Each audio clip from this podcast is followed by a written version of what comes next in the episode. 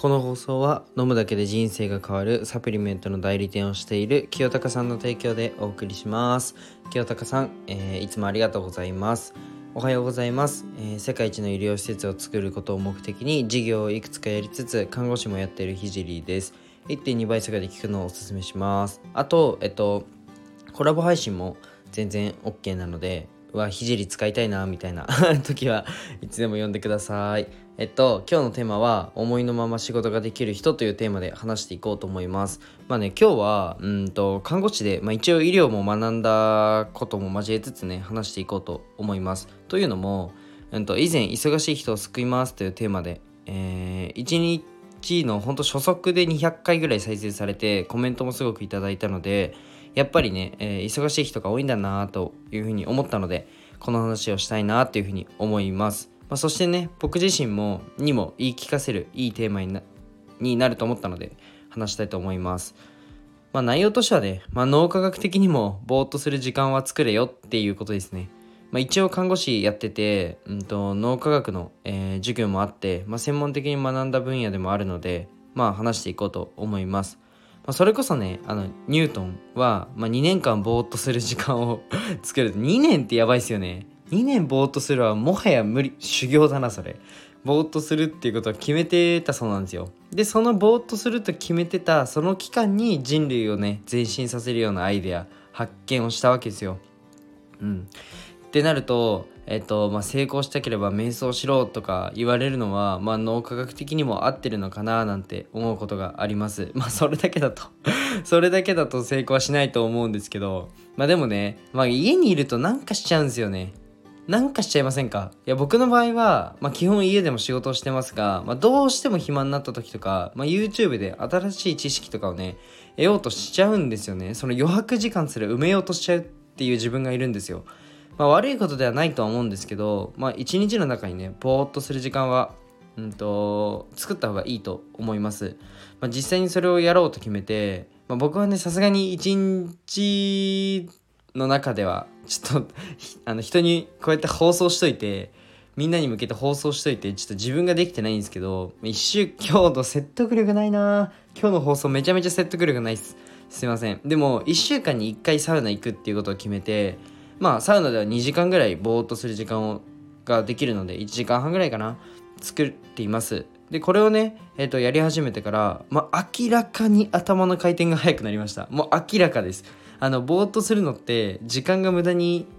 なるなって感じるし抵抗ある方が多いと思うんですよ。僕もそっち派です。てか今でもそっち派なんですけどですが、えっと、その時間も投資だと思っていただいてほしくてこの放送を、えしてるんですよ今。うん、やっぱりね脳を休憩させるあの時間は必要だし すいません。パソコンのパソコンの音声の方がちょっと今反応しちゃって ごめんなさい。ちょっと待ってください。はいすいません。本当だったら撮り直しますよねこういうのって。ちょっとは放送に戻りますね。まあやっぱりその脳を休憩させる時間は必要なんですよ。すいません話戻します。はい。えっと脳科学的にね、まあ、アイデアを作る時間はぼーっと何も考えてない時にねまあ脳が働いてるそうなんですよ。ぼーっとしてる時間って脳が休んでるんではなくてあのアイデアを生み出そうと働く時間なんですって。でこれを意識すると面白くて、まあ、ぼーっとすることに、まあ、正直僕もね罪悪感がありましたが、まあ、この時間も、まあ、脳はアイデアを作るために働いてるっていうふうに割り切れるようになったんですよ。うん、で僕の放送ね前から聞いてくださってる方なら今の、ね、僕の発言にめちゃめちゃ説得力を感じてると思います。まあ、まだね起業してない時からえっと、毎日放送してたし、まあ、寝ないで勉強して、えー仕事して絵描いてというね僕の背景を知ってくださってる方がこの放送を聞いてるとしたらあぼーっとしてみようってね、まあ、ぼーっとする時間もいい時間なんだっていう風になったと思います1日30分もう僕に時間くださいもう騙されたと思ってもう散歩とかでもいいんであの、まあ、携帯は家に置いて、まあ、音楽聴いててもいいんですけどぼーっとしてみてください。まあ、意外とね面白いアイデアが出るかもしれないし、まあ、自分の仕事だったり事業にね活かせる、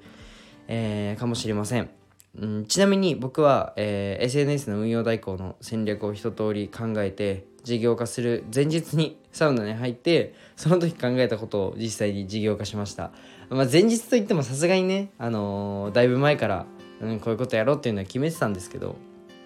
まあ、具体的に進めるっていうのはサウナの中で考えました、まあ、思いのままね仕事ができてる人はやっぱり、えー、余裕があると思っててでその余裕は、まあ、生活の余白を作ることで生んでいるんだなっていうふうに、えー、思ったので共感、えー、共有しました、えー、少しでもねじ、えー、この放送が誰かのためになったらいいなっていうふうに思います。